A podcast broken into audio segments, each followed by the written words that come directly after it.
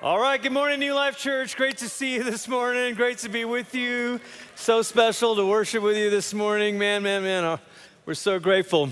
Hey, would you open up, uh, would you uh, bow your heads as we open up the scriptures together this morning? Bow your heads with me. Let's pray.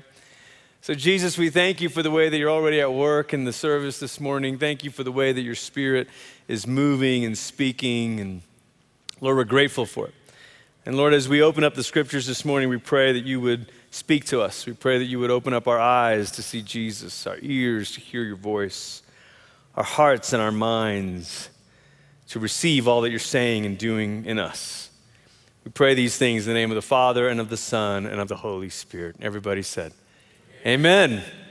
Well, some of you may know this, but my father in law uh, has been a farmer in Iowa, and he has farmed for a lot of years. And this summer, he finally made the decision to retire from farming after 50 plus years. There were crops that he raised corn, uh, soybeans, alfalfa, but mostly it was beef cattle that he raised. And so over the years, you know, we try to find some things to connect about. And so we talk about the maybe the similarities between his work of taking care of cows and my work of pastoring.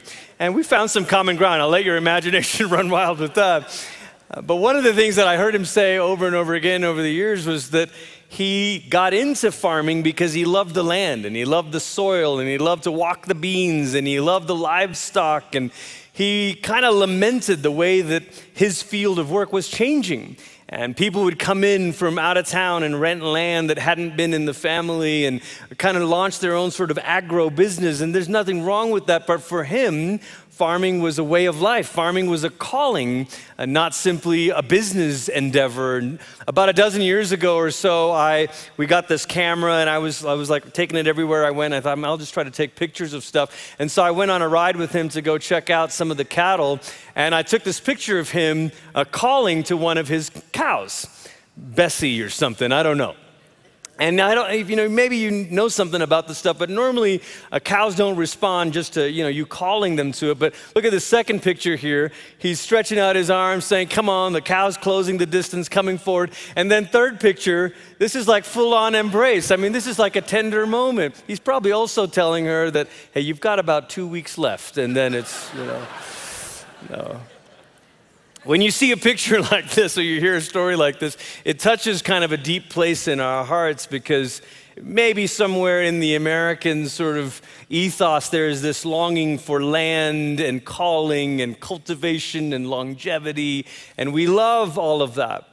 But maybe at an even deeper level, it speaks to us of a person whose work lines up with a sense of identity and calling and vocation. And maybe for some of you this morning, you say, I'm longing for that. I'm longing to find out my own place in the world, my own contribution to the world, my own land that I can cultivate. Where is my calling? The psychologist Angela Duckworth, in her best selling book, Grit, says that the reason she's able to get back up after failure or mistakes, the reason she's able to get she's able to get back out researching and working is because she says, I don't just have a job, I have a calling. And maybe you're in the room and you're thinking, well, I have a job, but I'm not sure what my calling is. This morning, I don't really want to talk about work per se, all the many things that we do, paid and unpaid. And I don't really want to talk about career per se. I actually want to zoom the lens out a little bit wider and talk about calling. And when we talk about calling as the people of God, we're actually going to talk about the calling and the cross. The calling and the cross and how those two things go together. We're going to have two texts this morning. One is going to be in Exodus 3 about the life of Moses, and the other is going to be in John 12 about Jesus in the Garden of Gethsemane. And, bef- and I'm going to say three things to us this morning about calling, about the calling and the cross. But before we even get to those three things, as we enter the story, we're going to pick it up in Exodus 3, verse 1. It's a little bit of a preamble here. It says, Now Moses was tending the flock of Jethro, his father in law, the priest of Midian, and he led the flock to the far side of the wilderness and came to Horeb, the mountain of God. Now, maybe you're reading this story and you're like, cool, so it's about some dude who was a shepherd. But actually, you might know, the story of Moses goes a little bit farther back. Moses was a Hebrew child who had been raised in Pharaoh's court. The Hebrew people had grown too large in Egypt, and a Pharaoh arose that felt threatened by them and began to sort of try to put the squeeze on them and had issued an edict that every male Hebrew child under a certain age was to be killed. And Moses' mother sneaks him in a basket, sends him down the river. Pharaoh's daughter takes him in, and Moses grows up as a Hebrew, but in Pharaoh's court. He understood knowledge, he understood power, he understood education, he understood luxury and privilege, but he also understood that that wasn't actually his family story. And so one day Moses sees a fellow uh, Hebrew being mistreated, being abused by an Egyptian a slave master. And Moses does that thing that so many of us have done or do in our youth, full of zeal but lacking wisdom, just tries to fix the situation right then and there, but ends up killing a guy. And then Moses has to flee and he goes out into the wilderness. My point is, when you pick up the story in Exodus 3, it's safe to say this isn't where Moses thought his life was going to end up. It's safe to say that this wasn't the way he drew it up as a boy. And some of you are listening this morning, and maybe when you heard me say we're going to talk about calling this morning, instantly you sort of felt the dark cloud over you saying, Ugh, but I'm not. But my life has derailed, and I didn't expect the divorce or the diagnosis or the change in jobs, and I'm at these crossroads, a wilderness that I would not have chosen for myself. So is Moses. Moses was in this intersection, this place between. And it says in verse 2 that there, there, there in that moment that he would not have chosen, there in that intersection of life the angel of the Lord appeared to him in flames of fire from within a bush. And Moses saw that though the bush was on fire, it did not burn up. And so Moses thought, I will go over and see this strange sight, why the bush does not burn up. And when the Lord saw that he had gone over to look, God called to him from within the bush. Pause right there. It's so important for us to recognize that when you find yourself in these moments of in between, these wilderness stages. And maybe for some of you, you're, you're at the, the front end, you're on the sort of threshold of your life and work and adulthood. You're going off to college or you're coming out of college and you're like, I'm not sure, and you're at a threshold season. It could be a wilderness or it could be a threshold, but when you're in those moments, what we have to do is to stay attentive to the Holy Spirit. It says here that when the Lord saw that he went over to look, he called to him. I love that God didn't start yelling to get his attention, he allowed Moses to start paying attention. And sometimes we're saying, God, I need you to speak, I need you to guide me. And he's like, let's practice listening, let's practice attentiveness. It reminds me of the story that we find later in the Bible about a young boy named Samuel who hears a voice calling to him and he goes to Eli, the priest. And Eli, it's been a while since he's heard the voice of God. And Eli's like, Go back, I didn't call you. And then finally he's like, You know, I think God speaks sometimes. He's like, Samuel, go, go present yourself to God. And Samuel says, Speak, Lord, your servant is listening. Can I say to you that if you are in a season of discernment, the thing we have to do is take the posture of a servant. Sometimes we're not hearing the Lord because God knows we're not prepared to say yes. The prelude to hearing the call of God is the posture of surrender. And Moses, it says, God called to Moses. He says, Moses, Moses. And Moses said, Here I am. That's a phrase that shows up over and over again in the scriptures. It's what Abraham said when God was calling to him to take Isaac. Here I am. And then now we come into the text that we're going to camp out in this morning and get our first observation from. Verse 5, God starts speaking now. He says, Here I am. Do not come any closer, God said. Take off your sandals, for the place where you are standing is holy ground. And then he said, All right, if you've got a paper Bible, this is your moment to underline or circle. Every time you hear the word or see the word I or my or me, and if you don't have a paper Bible, it's fine. Just, just flag this in your head. Verse 6 And then he said, I am the God of your father, the God of Abraham, the God of Isaac, the God of Jacob. And at this, Moses hid his face because he was afraid to look at God. And then the Lord said, I have seen the misery of my people. I have heard them crying out because of their slave drivers, and I am concerned about their suffering. So I have come down to rescue them from the hand of the Egyptians and to bring them up out of the land into a good and spacious land, a land flowing with milk and honey and In-N-Out and Chick fil A. Just checking if you're with me. Home of the Canaanites, Hittites, Amorites, Perizzites, Hivites, Jebusites. And now the cry of the Israelites, God says, has reached me, and I have seen the way the Egyptians are oppressing them.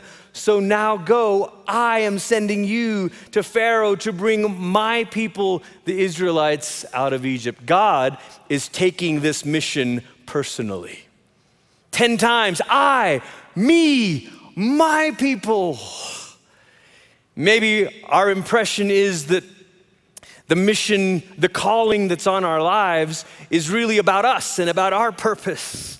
And listen, I believe in all of the work that we can do to explore our gifts and personalities and Enneagram. I love all of that stuff, I really do. And I do believe that God made us with particular gifts so that we can f- fulfill a particular purpose. I believe that. But I don't believe that our starting point in discovering our calling, I don't believe that our starting point is ourselves. I believe that our starting point is the very mission of God. See, the first thing we need to notice this morning is that our calling is to join God's mission in the world. Our life is about His work in the world. I mean, isn't it amazing? God says to Moses, I have heard the cry of my people. And probably Moses is like, oh, well, good. I mean, I kind of picked up on that years ago. And then God's like, and I am to come down and rescue them. Moses is like, all right, God, I see you. Let's go. And then he says, so I am sending you. He's like, oh, but God, I can't speak. I, I know. So many times we, we want God to kind of do his work in the world, but we're not, we don't always recognize that the way God accomplishes it is through us, is by sending us. I love that over the last several months we've rekindled and cultivated prayer at New Life.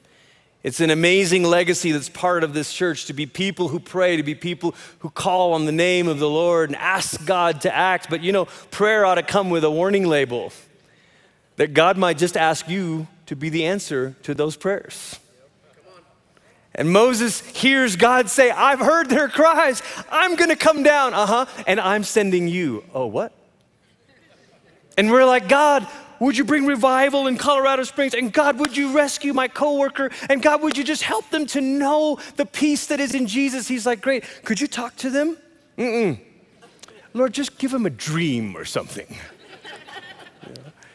well, what if He's sending you? That our calling is to join the mission of God in the world. But there's something beautiful about this. The good news in this is that God is a missionary God.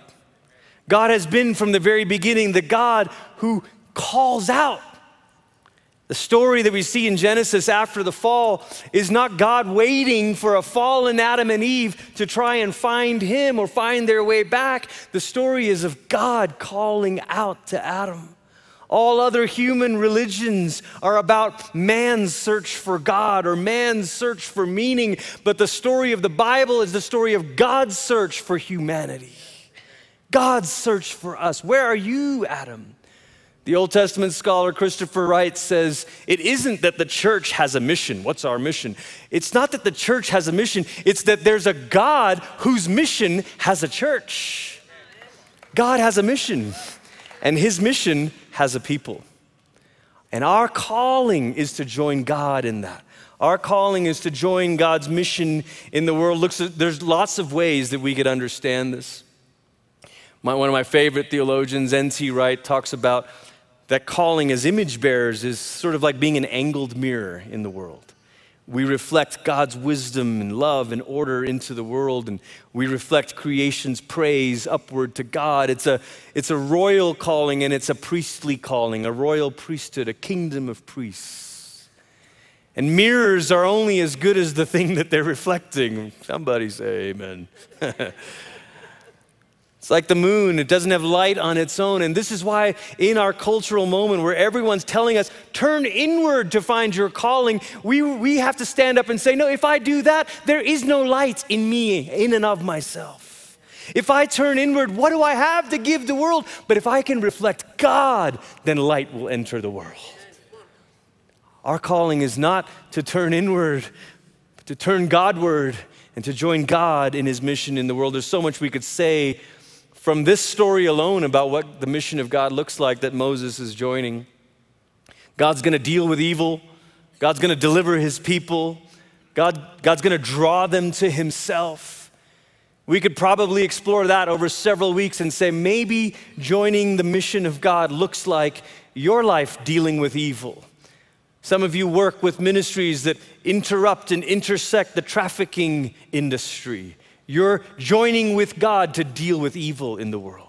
Some of you are financial advisors. You're joining with God to deliver people from the bondage of debt and materialism. And some, all of you, in your own ways, can join God's mission in drawing people to Himself. Those are just some seeds for you to water later on. Okay, John 12, we switch over to the Jesus part of the story. This is Jesus now in the Garden of Gethsemane, and in John 12, verse 23, Jesus says, The hour has come for the Son of Man to be glorified. I love this because you imagine listening to Jesus say this, and you're like, Yes, it's about time, Jesus. Like all these followers who followed Jesus in his little country movement up in Galilee, he's like, you, they're like, You're coming now to Jerusalem. Okay, big city, big moment, big flex, let's go, be glorified. And then he starts to talk about something very strange. He says, Very truly, I tell you, unless a kernel of wheat falls to the ground and dies, it remains only a single seed. But if it dies, it produces many seeds, and anyone who loves their life will lose it, while anyone who hates their life in this world will keep it for eternal life. So right about now, people are getting squirmy listening to Jesus. Verse 32, he says, And when I am lifted up from the earth, I will draw all people to myself. Again, this is probably a moment where Jesus is talking and you're like, oh, that's good. Be lifted up. Do you need a bigger platform, Jesus? We can help you get more followers. And John, anticipating all of the ways that we might misread this, John just inserts a little commentary right here. He says, uh, Jesus said this to show the kind of death he was going to die. we think of platforms, Jesus thinks of a cross. We think of being lifted up. We think of fame and influence, and Jesus is thinking about sacrifice and death. Verse 34 the crowd spoke up. We have heard from the law that the Messiah will remain forever. So, so how can you say the Son of Man must be lifted up? And, and, and who is this Son of Man? See, to the Jewish listeners of Jesus' day, they had nurtured for years this strong hope of a Messiah. That this one would be the one who would break the backs of the enemy. This would be the one who would break the bonds of the oppressed. This was the anointed one who'd bring the victory of God. I mean, we know, we know the feeling of like this time will be different every four years here in America, right? But imagine 400 years of nurturing this hope of like, there's gonna be a person who's gonna, everything's gonna change. We'll get back to the glory days. They nurtured this hope of a Messiah, but there was also this tiny little tradition found in Isaiah about a suffering servant who would suffer in order to accomplish God's will. And they never expected that those two threads would be sewn together in one person. And Jesus was saying, No, no, no, no. I am the one who will bring God's victory, but I'll bring victory through suffering and death. And here's the second thing we have to say about a calling is that every calling from God comes with a cross.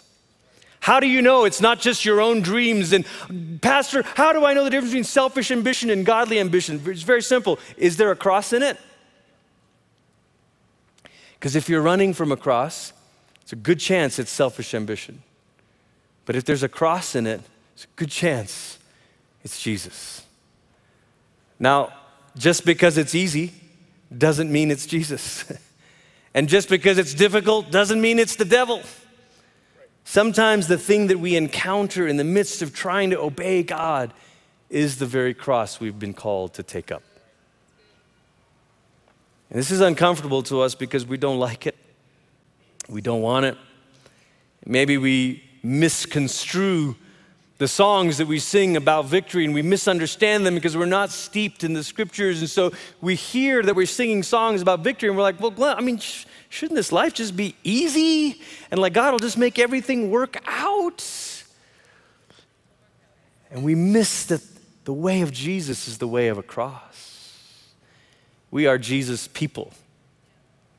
We'll never be the Messiah. We'll never take the place of what he's done for us. But we are called to be Jesus' people, which means the way that God accomplishes his work in the world is always going to come through sacrificial, self giving love. And we're tempted to bracket out that part of the Bible. We're tempted to sort of say, no, no, I, am going to accomplish the mission of God by power and control and force. And I've got these le- levers that I can pull, and I've got these things that I can do, and we can kind of bully our way, and we can kind of change this, and we'll just err. And we think that's revival. I believe with all of my heart that the Holy Spirit is going to bring renewal to the church in America. I believe that. But it's, but it's, not, but it's not going to be it's not going to be the revival of us taking back anything. It's going to be the revival of us laying down everything, laying down our lives with self giving love. This is the way of the cross. This is the way the mission of God is accomplished in the world, not through the machinery of power, but through the love and the way of the cross. This summer, Several of us got to go on a trip to Israel together. It was my first time. Several of the guys have been before. And if you've been, you know how much of a game changer it is. And I was telling uh, Bull Dorlin this morning, there were several emotional moments along the way, but one of them was going to this place that has the longest tradition of saying, This is, we think, you know, where Golgotha was, where the cross was. And in classic sort of Christian fashion, we've now turned what was a humble, ignored rock of humiliation into this adorned shrine of, uh, you know, ornate decoration. But we were grateful to go to this spot at a quiet day, and we were able to walk through in line. And when you come through the front of the line, you can kneel before the foot of the cross. Reconstructed cross, of course, and a glass floor where you could look down into the rocks that it's now built over. And I was so struck in that moment by this paradox of the ornate church and stuff around it and the humble, rugged cross that stood there. And there's nothing wrong with making it a beautiful place of worship. Beauty is a wonderful thing. But what I felt in my heart to pray in that moment was Jesus, teach me the way of the cross. Teach me the way of the cross that doesn't run to comfort and ease and familiarity, and, but that will embrace this. This is the way of Jesus. Later on in John 12, verse 27, Jesus says, Now my soul is troubled. And what shall I say? Father, save me from this hour. I love that we get different glimpses into the Gethsemane moment. In Matthew's gospel, we actually have Jesus praying Father, if it's possible, let this cup pass from me. But here in John's gospel, we kind of get this internal dialogue. And Jesus is saying, Should I pray this though? Should I pray, Father, save me from this hour? No, no, no. It was for this very reason that I came to this hour. So, Father, glorify your name. And then a voice came from heaven I have glorified it and will glorify it again. The third and final thing we want to say this morning is that obedience to the call of God will result in the glory of God. Obedience to the call of God will result in the glory of God. See, I can't promise you that obedience to the call of God will result in ease.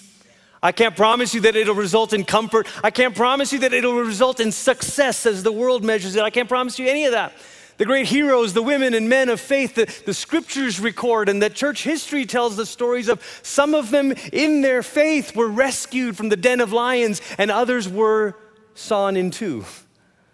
But all of them lived for the glory of God. What I can say to you this morning is when we obey the call of God, it will result in the glory of God. In the end, I think for all of us, I think of this as, as a father. I want my kids to be happy. I want my kids to have life work out. I want all of those things. And we can pray for those things. There's no sin in praying for. I, I pray for close parking spots. Like it's okay. you know, like just, we're just talking to God about all your concerns. So go ahead, ask Him for this and this. It's all good. But the prayer above all prayers has to be, Father, glorify Your name. That's got to be the prayer above all prayers. Lord, would you do this? Lord, would you help me with this? Lord, would you? And all of that. And then at the end of it, but Father, above all, glorify your name. That's what our lives have to be about. Our calling is bigger than our work, and it's bigger than a context, and it's bigger than a season in life because the truth is, you can live out this mission of God, this calling of God in many different contexts and in many different seasons. So if you're a young person, you don't have to tell yourself, well, I'll just wait until I finish, then I will. You could actually join the mission of God right now. And if you're at a crossroads and a season of disorientation, you, you don't have to say, well, you, you know, maybe one day when I get everything back together, and you can say, God, I can surrender now. I want to join your mission now. And maybe you are thinking about some job changes or career changes and all of that stuff. That, that's all fine. But even in these moments, we can say, Father, glorify your name now. glorify your name through this, through that. And our calling can show up in many different contexts. I, I was thinking the other day about it was almost two years ago that I had surgery on my vocal cords, and I was very fearful about it, nervous about it because it, it was an uncertain, it's a, it's a dangerous kind of procedure and it can go wrong. And we ended up flying out to Boston to meet with a doctor there. And he was so kind in his interactions with us, very gentle. And after the surgery, I was not allowed to talk for two full weeks. I mean, it was like a game changer for our marriage. It was so good. and and uh, the day after surgery, Holly and I went in and. Um, and met with the doctor and I couldn't talk, but he's showing us all the stuff that he'd done and, you know, and telling me how it went well and all of that. And I, I typed out on my phone a little note to him and it just said, thank you, thank you, uh, thank you. Um, you have been so good. And then I said, you're, you're like a pastor. And he's reading this out loud. You know, this dude from Boston, you know, he's like, thank you, thank you, thank you. You're like a pastor, you know. I can't do a Boston accent. That's my lame attempt. And he's like, nobody's told me that before, you know, before. and, uh, and, and, uh, you know, I, I don't know if he's a believer. There was not much more to the conversation, but it just highlighted for me that actually you can live out a calling in many different contexts. Some of you, you're like, well, I, I'm just taking care of kids at home. Yeah, but you can live, what's the calling to participate in the mission of God there? Like, well, I'm a barista. I just work at Starbucks. Right. Maybe you have the calling of an encourager, and you can do that as you're making latte art. All of these different ways that our calling can be, can come alive in us. This morning is a, um, is a special morning for our family because it's a chance for me to say, on behalf of our family, thank you to New Life Church. 1996, I was a freshman at Oral Roberts University and I didn't have anywhere to go for a fall break. A week was too short of a time to fly back to Malaysia. and so uh, a friend who was my RA, Chris Wall, invited me back to stay with his family, Byron and Meg Wall, longtime New Lifers. And I stayed with them and sat in a service. Of course, New Life was meeting in what is now the theater, the other building. Anyone remember that? Flags hanging from the rafters, teal carpet. Maybe you blocked out the teal part. And I sat kind of midway through and just wept through worship, like so many of you have when you first came to New Life. And was so struck by the presence of God. And Ross Parsley was leading worship, Matthew, Valentine, the team. And I thought, man, Lord, if one day, if I could just work at, the, if I could just live here, I would just attend this church. And four years later, after I graduated, worked at ORU for a year, and I came out here as an intern, as an apprentice to Ross to be an apprentice in the worship ministry. And I had long hair and a big old scary goatee, cargo pants, hemp necklace, bare feet on a Sunday night. About three months into that time, for whatever reason, they said, let's, make, let's actually make this a job, not an apprenticeship, which was great because then I was able to make plans to propose to my college sweetheart, Holly. She graduated in May of 01. We got married here in Colorado Springs in August of 01. And we've raised our family here. We've lived here. 22 years for me, 21 years for Holly. And New Life has been an incredible family to us. Both of us having moved here uh, despite not having grown up here, having no other extended family. And we never, never, never wanted to leave, never looked for something else. Over the years, part of the blessing of being part of a church like New Life is people see what God is doing here and they say, hey, you, you want to come help do this or that there? And it was just, it never registered. Last March, March of 2001, a friend of mine named Todd Proctor uh, reached out to me and he had led a church in Costa Mesa, California for many years called Rock Harbor. And he said, hey, would you have any interest in maybe praying about a calling to come lead this church. And I said, I don't think so. so I, I don't really think so. He goes, okay, it's fine. And then as the summer came and the fall came, it was like not a burning bush, but like a little burning ember. this little flicker in my peripheral that I didn't want to turn aside and look at. I kept sensing the Lord saying, just, just like, look. I'm like, nope, I don't want to look.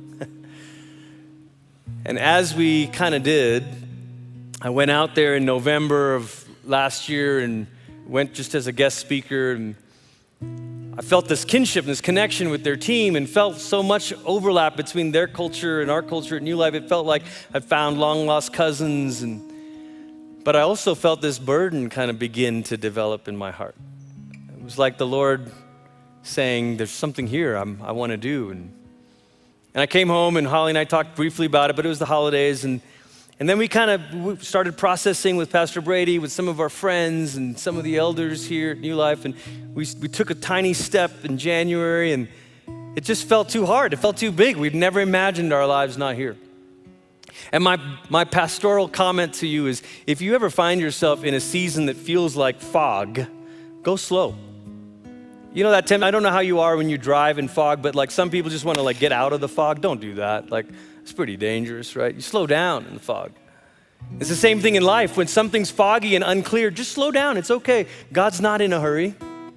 And so we did. We kind of slowed down and and then we kept walking through this with friends and with others and praying and exploring and the voice of God began to get a bit louder and louder and then it wasn't just the sense of call, but it was a very profound recognition that there's a cross in this. We don't want to leave this. We kept trying to surrender to the Lord, take the posture of a servant, everything we're saying to you this morning. At the end of May, we had a trip out there, and we, our kids, our Packiams, there's lots of ways families do this, but the Packiams are terrible at keeping secrets from our kids. Like, we're just the worst, really, you know. So we invited all the, you know, four of our kids into the process. We said, just pray with us, seek the Lord with us. Sophia had some big decisions to make, go to college early or not. And we didn't want anyone to feel pressured. And we wanted our kids to know God never twists our arm. Please hear me this morning. If you're trying to discern a call of God, God never forces us into it, but He always invites us into it. He invites our yes, He invites our here I ams. And so we, we wanted our kids to have a voice in this too. Now, we didn't give them a vote. We weren't going to tell them that you don't actually, it's not a democracy, you know, parents, but. but we wanted them to pray with us. We wanted them to have a voice. And so we went out there at the end of May and we were checking in with them every night of the trip green light, yellow light, red light. What are you feeling? At the end of the trip, they were all like, yeah, we feel this. Like green light, the Lord is in this. We formally entered the process at the beginning of June and went through rounds of all of it. And near the end of June, got the, the word from the elders there at Rock Harbor and search team that they were unanimously and enthusiastically inviting us into the story. And with fear and trembling, we said yes. So we're moving in like three weeks. And there's unity in our home, and unity in the church, and unity with the leadership here, and peace and joy and there's sadness, there's heaviness, there's anguish, there's angst, there's, oh God, really? But maybe in the midst of all of that, there's gratitude. That what we feel for this house, for this family, for this church is just gratitude. Thank you for helping me grow up. Thank you for helping me discover my own calling. As my hair got shorter and I actually started wearing shoes. Thank you for walking with us. Thank you for being good soil for our family to be, have been rooted in for the last 20 plus years 21, 22 years. So that's what we want to say this morning.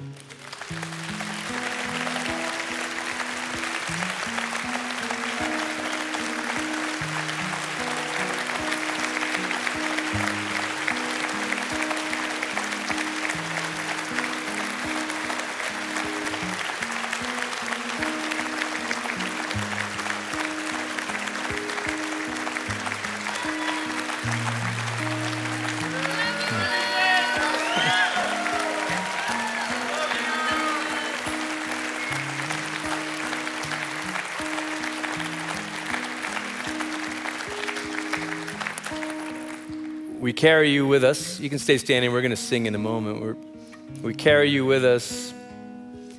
And this morning, I think the invitation to the Holy Spirit to all of us. Some of you, you, you, do need the Holy Spirit to shake you awake and to say, Man, I have not thought about my life participating in the mission of God. Or I've not thought about the cross in this calling. I've not thought about the glory of God. There's an invitation from the Spirit.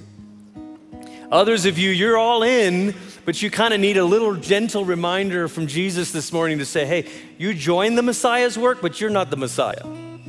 Like, it's okay. You join it, but you're not the Messiah. But all of us this morning can make this our prayer to say, God, take our lives. Take our lives and let it be a, a pleasing sacrifice to you. Let it be for your glory. Amen? So, all over the room, would you open up your hands? We begin to surrender to the Lord and say, God, we don't want to live independently. We don't want to live deciding our own way and charting our own steps. We want to live abiding in you. And when we abide in you, there will be fruit. Fruit that is for the good of the world and fruit that will bring glory to God. That's what we want for our lives individually and for this church. So let it be, Lord. Let's worship and sing the song together as we get ready to come to the Lord's table.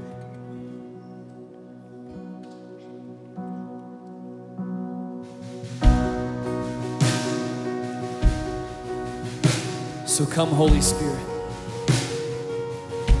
Teach us to trust you, to depend on you, to abide in you as we follow your mission for us. Come on, church, sing for my waking breath for my waking breath, for my daily bread. I depend on you. I depend on you for the sun to rise, for my sleep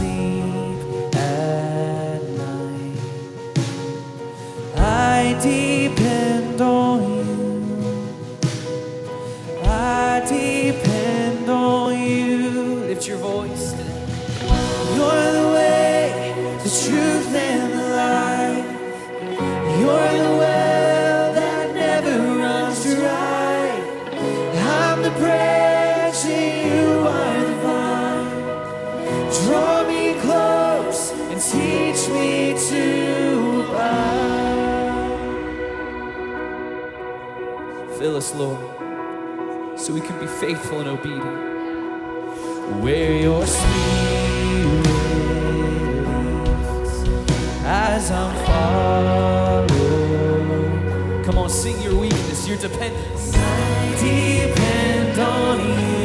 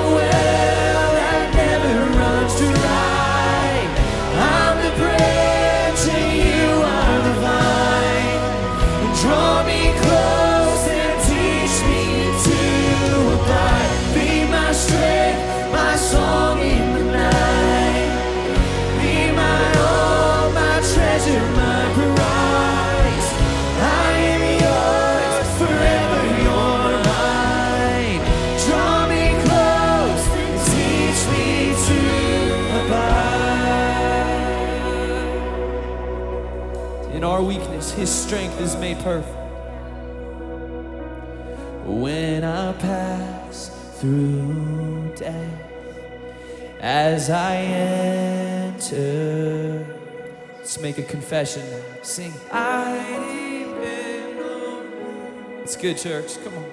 I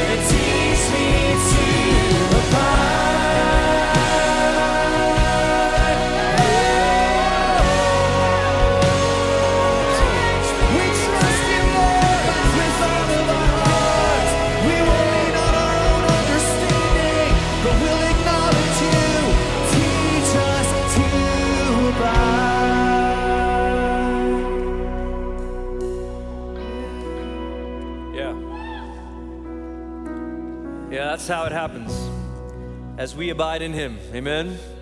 If you've got your elements, you can open up the packaging and we're going to get ready to receive. This is Jesus, the Messiah who suffered to save.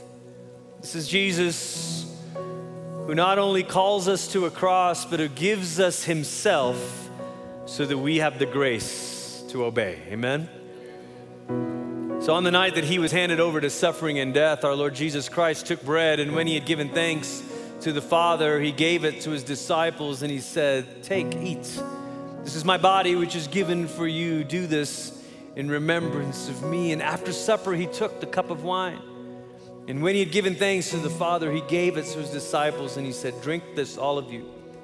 This is my blood of the new covenant, which is shed for you and for many for the forgiveness of sins. Whenever you drink it, do this in remembrance of me.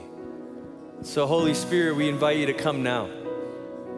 Make this a moment not only of remembrance, but also of encounter. And not only of encounter, but also of hope. That one day all the saints from every nation and throughout the generations will gather for the feast. and we'll see how the mission of God has been unfolding in the world through the stories and the lives. Lord, empower us to join that triumphal procession. Empower us, Lord, to embrace the cross that we might be raised up with you. We receive now your grace, your body, and your blood as our portion, as our bread and our cup. Let's receive the bread together.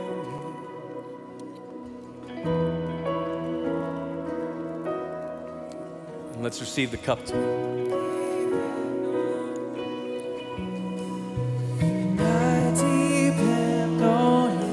On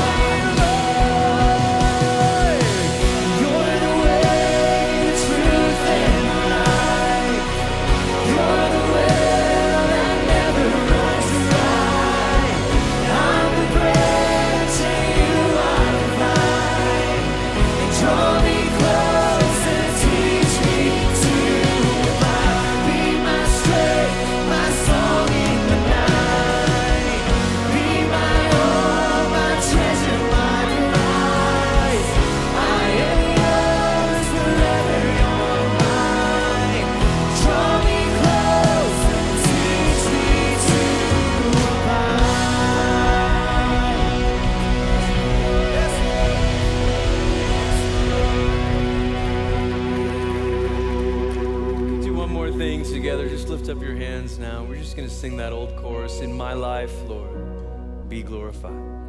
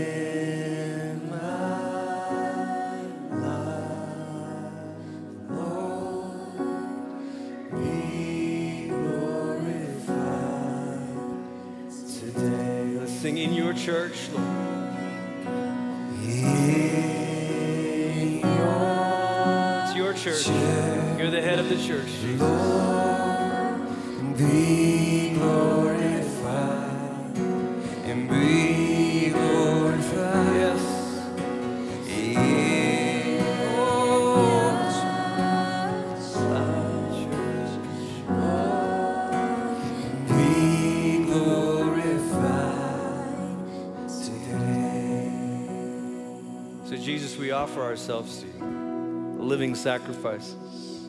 Receive us. You have fed us. Now fill us with your spirit and send us out into the world. Send us out into the world on mission with Jesus, embracing the way of the cross and living for the glory of God. We pray these things in the name of the Father and of the Son and of the Holy Spirit. Everybody said, Amen. Hey, a couple things. Amen. I want to invite our altar ministry team to come here. If you're needing someone to pray with you, come and receive prayer this morning. We'll have a team out at Guest Central if you're new.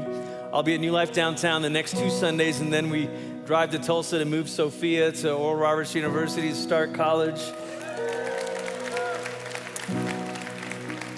And then we'll be back here on the 28th of August for Pastor Brady to lay hands on us and pray and send us out. So just wanted to tell you that. We love you, New Life. We'll see you soon.